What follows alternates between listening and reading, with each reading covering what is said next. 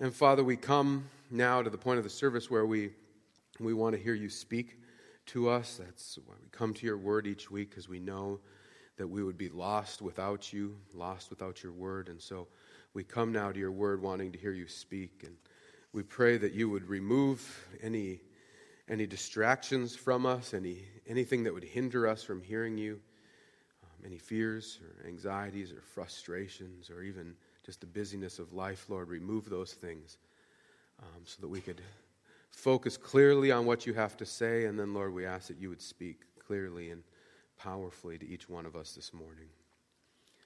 Father, we ask that you would open our ears to hear, our eyes to see, and our hearts to receive what you have to say to us this morning. And all God's people said, Amen.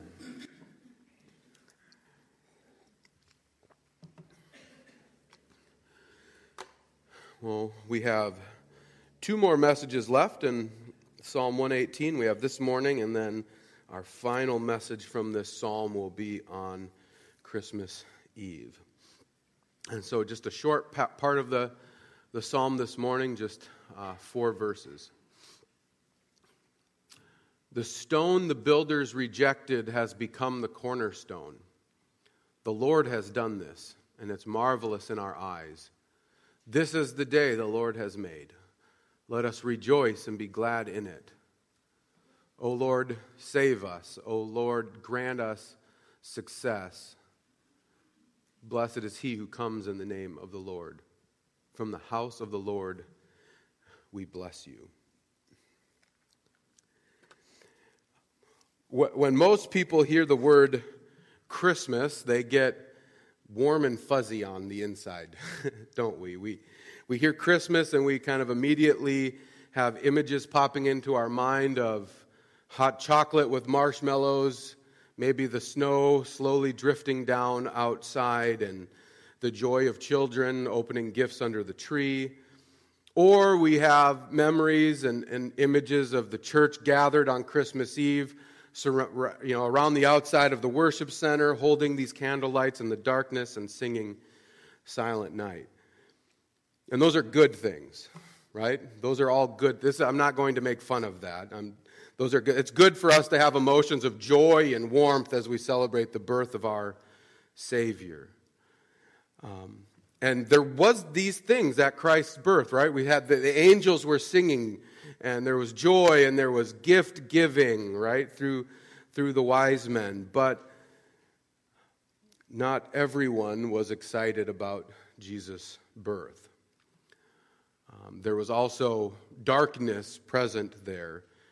Which is why when we gather on Christmas Eve, we stand in a dark sanctuary holding little candle lights to remember that Christ was the light that came in the darkness.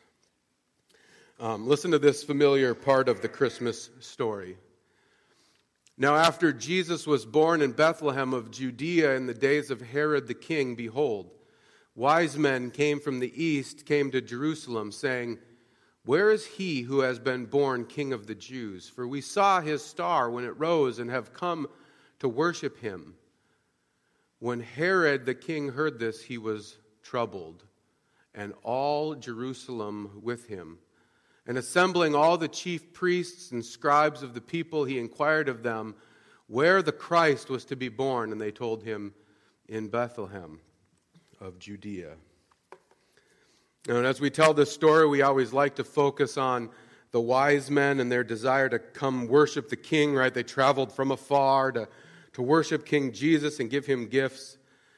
Uh, but we can't ignore Herod's response. Herod heard about Jesus born, he heard about the Messiah being born, and it says he was troubled. And not just him, it says, and actually all of Jerusalem with him was troubled when they heard that Jesus was born. They weren't excited, they didn't sing, they didn't rejoice, and they did not bring gifts to him, but they were troubled.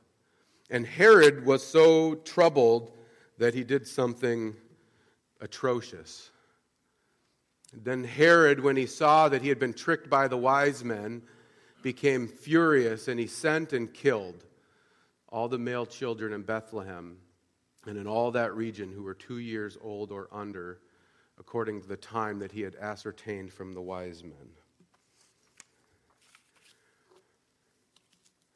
That's part of the Christmas story.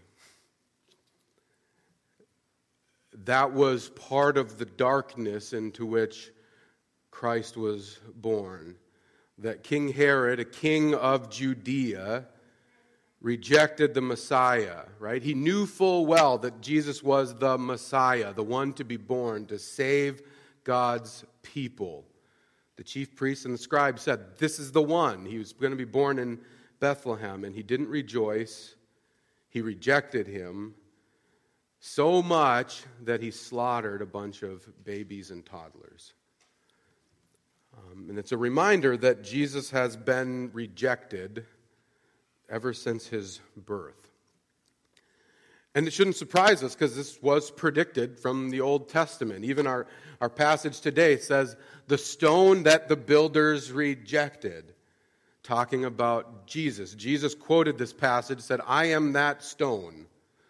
I am the stone that is going to be rejected. And then another famous prophecy about the Messiah in Isaiah 53 says, He was despised and rejected by men, a man of sorrows and acquainted with grief. And as one from whom men hide their faces, he was despised, and we esteemed him not.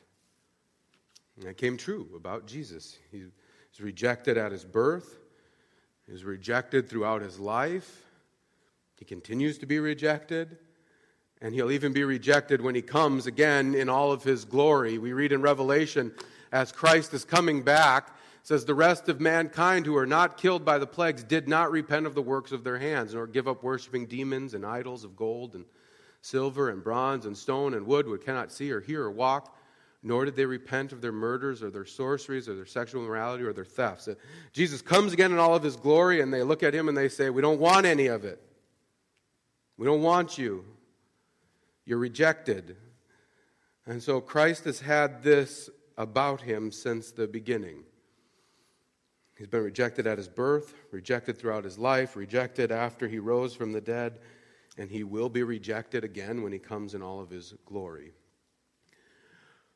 Which means we shouldn't be that surprised as we see people reject Jesus today.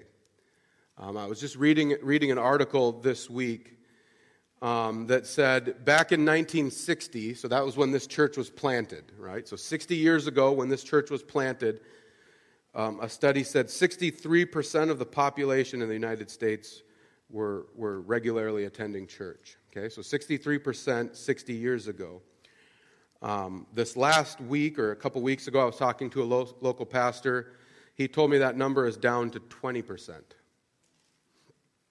Okay, so in 60 years, from 63% down to 20%.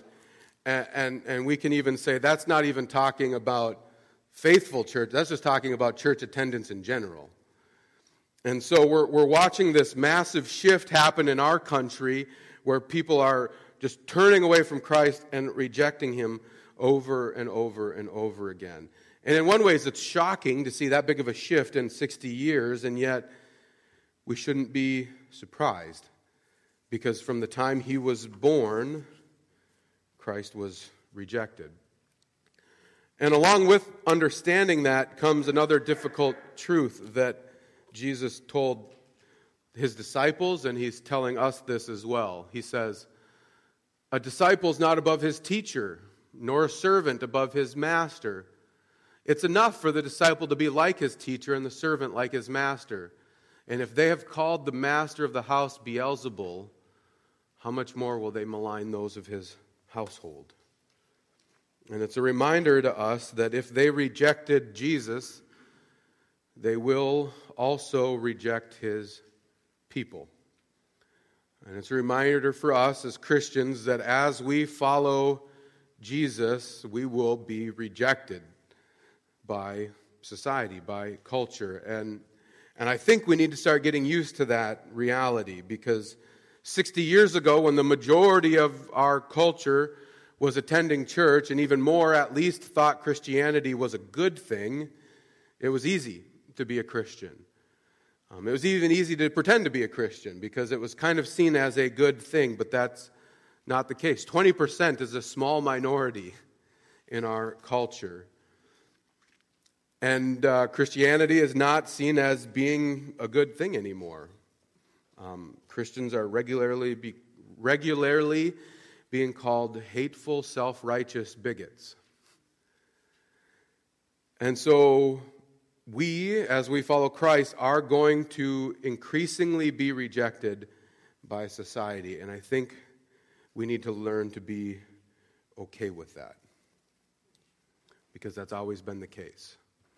And we need to be okay with that as we continue to keep our eyes on Christ and follow Him and stand firm in, in what He's taught us. Because we're going to be tempted, right? As, as we get rejected by people we even like and appreciate, we're tempted to kind of waffle and move on, on certain issues. We're tempted to kind of water things down because we like to be liked.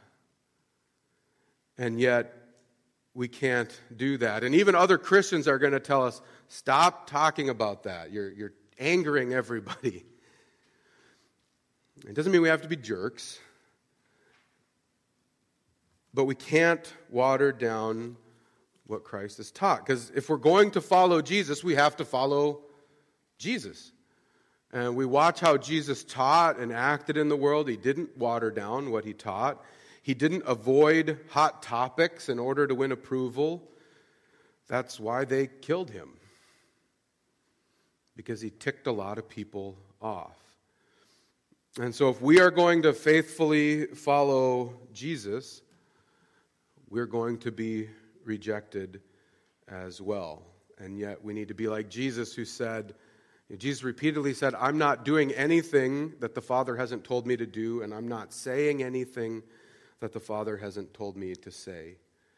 And it's a good reminder for all of us to be living our lives so that we're not doing anything the Father hasn't told us to do, and that we're only saying what the Father has told us to say. But if we do that, we will also be rejected, just along, right along with Jesus.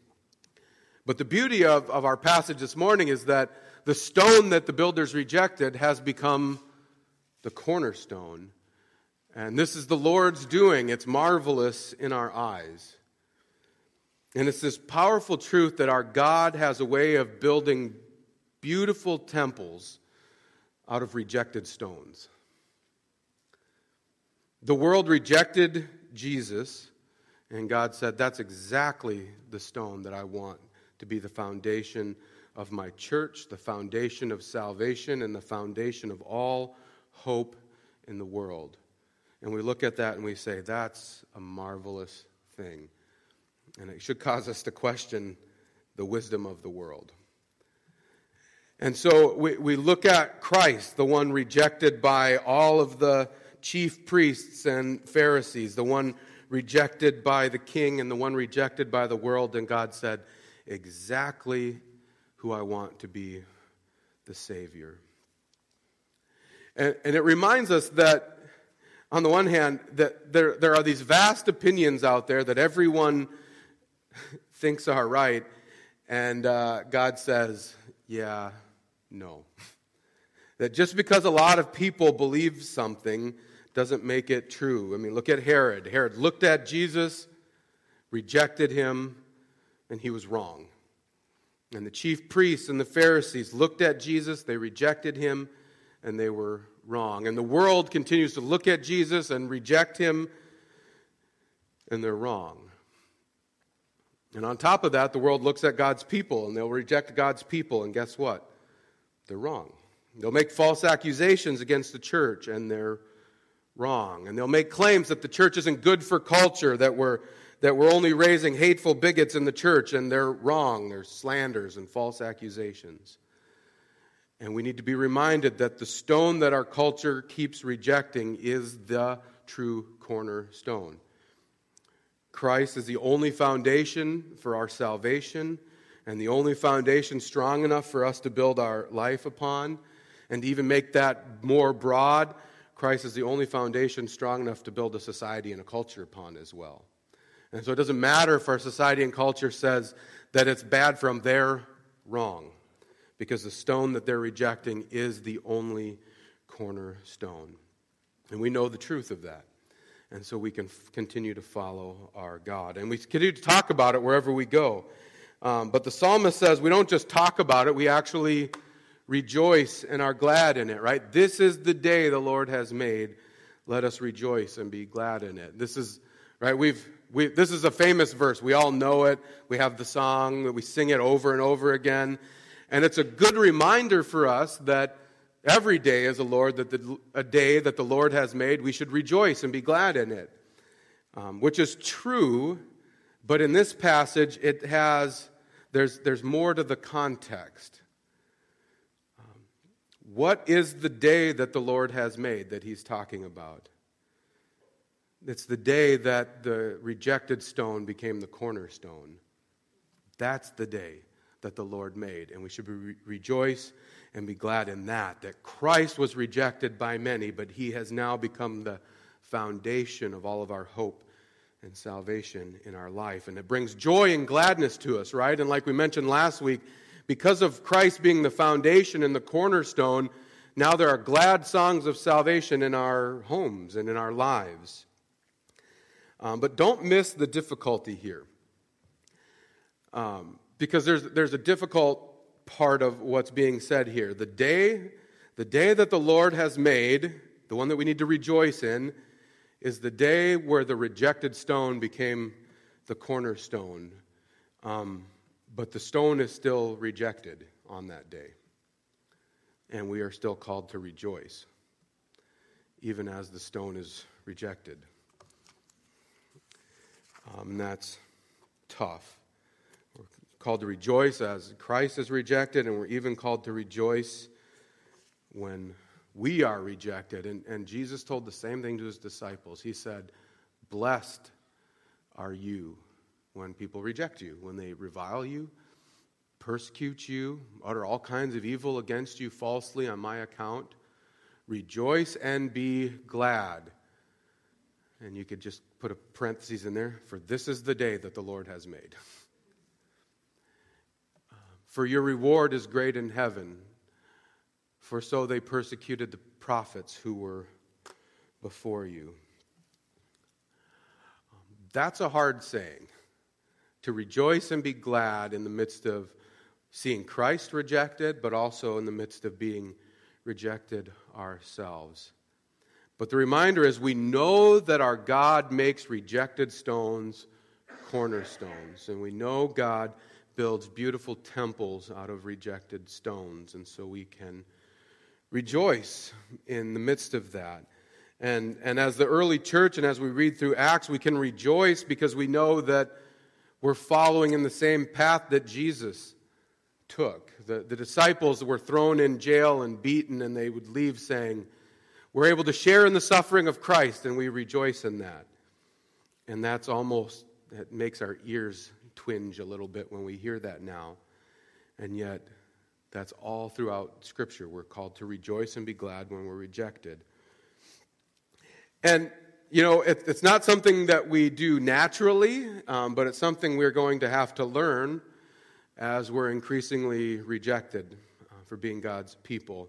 Um, right? There's, there's two different ways you can respond when, when you're rejected and slandered and, and persecuted. On the one hand, you can become just like those who are rejecting you and slandering you and persecuting you, and you can get angry and frustrating and begin slandering and reviling them back. Um, but we all know in the end that that accomplishes nothing good. Uh, we think it'll make us feel better to kind of punch them back in the face with our words, and it doesn't. Um, it doesn't change anything in their life. It doesn't make you feel any better. And uh, most importantly, it, it, doesn't honor God. Um, but on the other hand, as you hear people slandering you, reviling you, persecuting you, rejecting you, you can respond with joy and gladness. You can, you can, you can actually look slander and, and persecution in the eye with a twinkle in your eye and a smile on your face and joy in your heart and maybe even a little giggle because you know it's ridiculous. Say, Anyone who knows me knows that that's not true. And then you walk away. And that makes a difference, doesn't it? That cha- the person falsely accusing you goes, Wait, why are they smiling? And everybody looking in goes, Wait, maybe this isn't as true as I thought it was because they're, they're smiling about this. There's two different types of smiles, though. There's kind of an arrogant smile. Don't do that one, right? But do the good one. Um, and it actually makes you feel better, right? Because you're not diving into all of the slander yourself, and it brings honor to God. And that's how we're being called to live in the world. We're supposed to, we're called to live in the midst of being rejected, having a joy and gladness about our, with, uh, just kind of about our being. And it's not natural for us, right? We, we want to be approved by other people. There's something in us that wants people to approve of us, right? We like to be liked. And so when people don't like us and when people don't approve us, we have this negative reaction and we want to do something to get their approval back. But Jesus, in this passage, gives us a really powerful reminder. He says, We rejoice and are glad when we're persecuted, for our reward is great in heaven. And, and one of those rewards waiting for us in heaven, and uh, actually we feel it now, is the approval of our God. That through Christ's life, death, and resurrection, we are approved by God. We, when we put our faith in Christ, God looks down at us and he sees Christ in us and says, I approve. And we go, wait, wait, wait. Yeah, that's right. But because of Christ, we are approved. And so we can go out into the world and say, I don't care if anybody else approves of me. My Father in heaven looks down on me and approves of me. That's enough for me. I don't have to be loved by the world, I just have to be loved by my Father. And in connection with that, you will be loved by his people as well, all those who have not rejected the Father. And so, in the midst of that, we can rejoice and be glad because Christ, the rejected stone, has been the cornerstone, that God uses rejected stones to build beautiful temples. And then we, we follow him in the midst of being rejected, and we continually cry out this Save us, we pray, O Lord. O Lord, we pray, give us success. Blessed is he, or blessed is he who comes in the name of the Lord. We bless you from the house of the Lord. Just because we have joy and gladness in the midst of being rejected and persecuted doesn't mean we don't still come to our God and say, Deliver me, save me from the Save me from my own sin, yes. Save me from the slanders of those around me. Slave, save me from the persecutions being thrown at me. Give us success in what we're trying to do, and remind me, Lord, that those who come in the name of the Lord are blessed. Do you recognize this passage? Is this ringing bells of, of other things that we've heard over and over again? Maybe if I tell you that save us in Hebrew is Hosanna. Blessed is of the Lord. This is the passage they were quoting as Jesus rode triumphantly into Jerusalem leading up to his death. And those who had not rejected Jesus screamed out, Save us, save us. Blessed is he, Jesus, who comes in the name of the Lord, but so uh, those, everyone else who comes in the name of the Lord is blessed as well. But as they shouted out these words, the chief priests and the Pharisees looked upon all of that and did what? Rejected him. Started plotting his death this crucifixion from that moment on. I think they were thinking about it for quite a while before that. But this was like the straw that broke the camel's back. Uh, but then listen to how the disciples responded to those who were rejecting Jesus, right? So this is this happened after Jesus died, after Jesus rose again from the dead.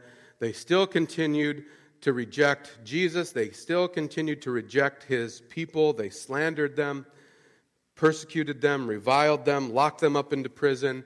And how did the disciples respond in that moment? They looked at the chief priests and the Pharisees and said, This Jesus is the stone that was rejected by you, the builders, which has become the cornerstone, and there's salvation in no one else. For there is no other name under heaven given among men by which we must be saved. And so, as they were rejected as God's people, and as, God's, and as the world continued to reject Jesus, his people went out and they joyfully and boldly preached the gospel to those who were rejecting that very gospel. They, they were thrown in prison for pre- preaching Jesus. They were rebuked for preaching Jesus. And while they were there, they said, This guy that you're rejecting is your only hope for salvation. He's the cornerstone of your hope in the world, He's the cornerstone of your salvation. Turn away from your rejection of Him, embrace Him, and you will live. Because there's no salvation in anyone else apart from Christ. And they told them, if you keep rejecting him, you'll have no hope, you'll have no salvation in the world. But if you turn, if you repent, turn from your sin, look to Jesus in faith, you'll be saved. You'll find salvation, and you can begin to build your life upon the rock. And that's how we're called to live as God's people. Called to live in a world that's increasingly rejecting our Savior. We're called, on the one hand, to just expect it.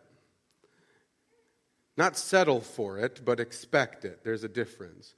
Expect that Jesus will be rejected and slandered, and, per- and, and then we as his people will be rejected and slandered and persecuted um, as well. We have to expect it. We shouldn't be surprised by it or caught off guard. Um, and then we're also called to rejoice and be glad in the midst of that. The joy of the Lord is our strength, even in the midst of persecution and rejection. How do we do that, right? We remember that God builds beautiful temples out of rejected stones. And as we're rejected, God's in the process of doing something amazing and marvelous and glorious. And He works in ways that we don't understand. And so we continue to stand firm in the truth, continue to keep our eyes on Christ, and we follow him wherever he tells us to go, and we say whatever he tells us to say. And one of the things he tells us to say is the gospel over and over and over again, wherever we're at. We're called to do that joyfully and boldly in the world. As people reject the gospel, we're called to joyfully and boldly say, The one you're rejecting is your only hope for salvation in the world. If you turn from him, you will have no hope. But if you turn to Him, you will have all the hope and joy and peace you could ever experience in the world. And we keep doing that over and over and over again, even when they reject Him, because the stone that was rejected by the world is the cornerstone of all hope and salvation in the world. And that's our Savior, Christ. Let's come to Him in prayer.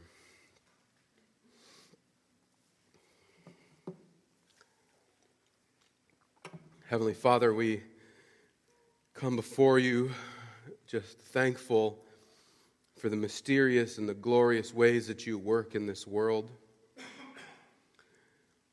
We would never think to use a rejected stone to be the cornerstone, and yet your ways are higher than our ways, your wisdom is higher than our wisdom, and we give you thanks for that. And Father, we come to you admitting that we often fall short of how you've called us to live. We often change our opinions. We often um, want to be loved by the world more than we want to be loved by you. We want to be approved by the world more often than we want to be approved by you.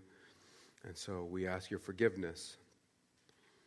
And uh, Lord, we're thankful that we have this hope and comfort in your forgiveness through Christ. And we pray not only that you would forgive us for falling short, but that you would empower us through your Spirit, that as we go out from this worship service and into our families and communities and jobs, that we would joyfully and boldly live the lives you've called us to live.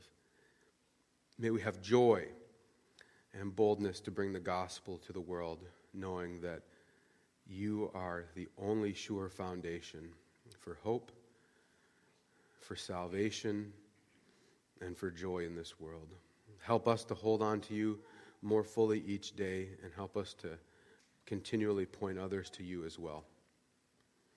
And all God's people said, Amen.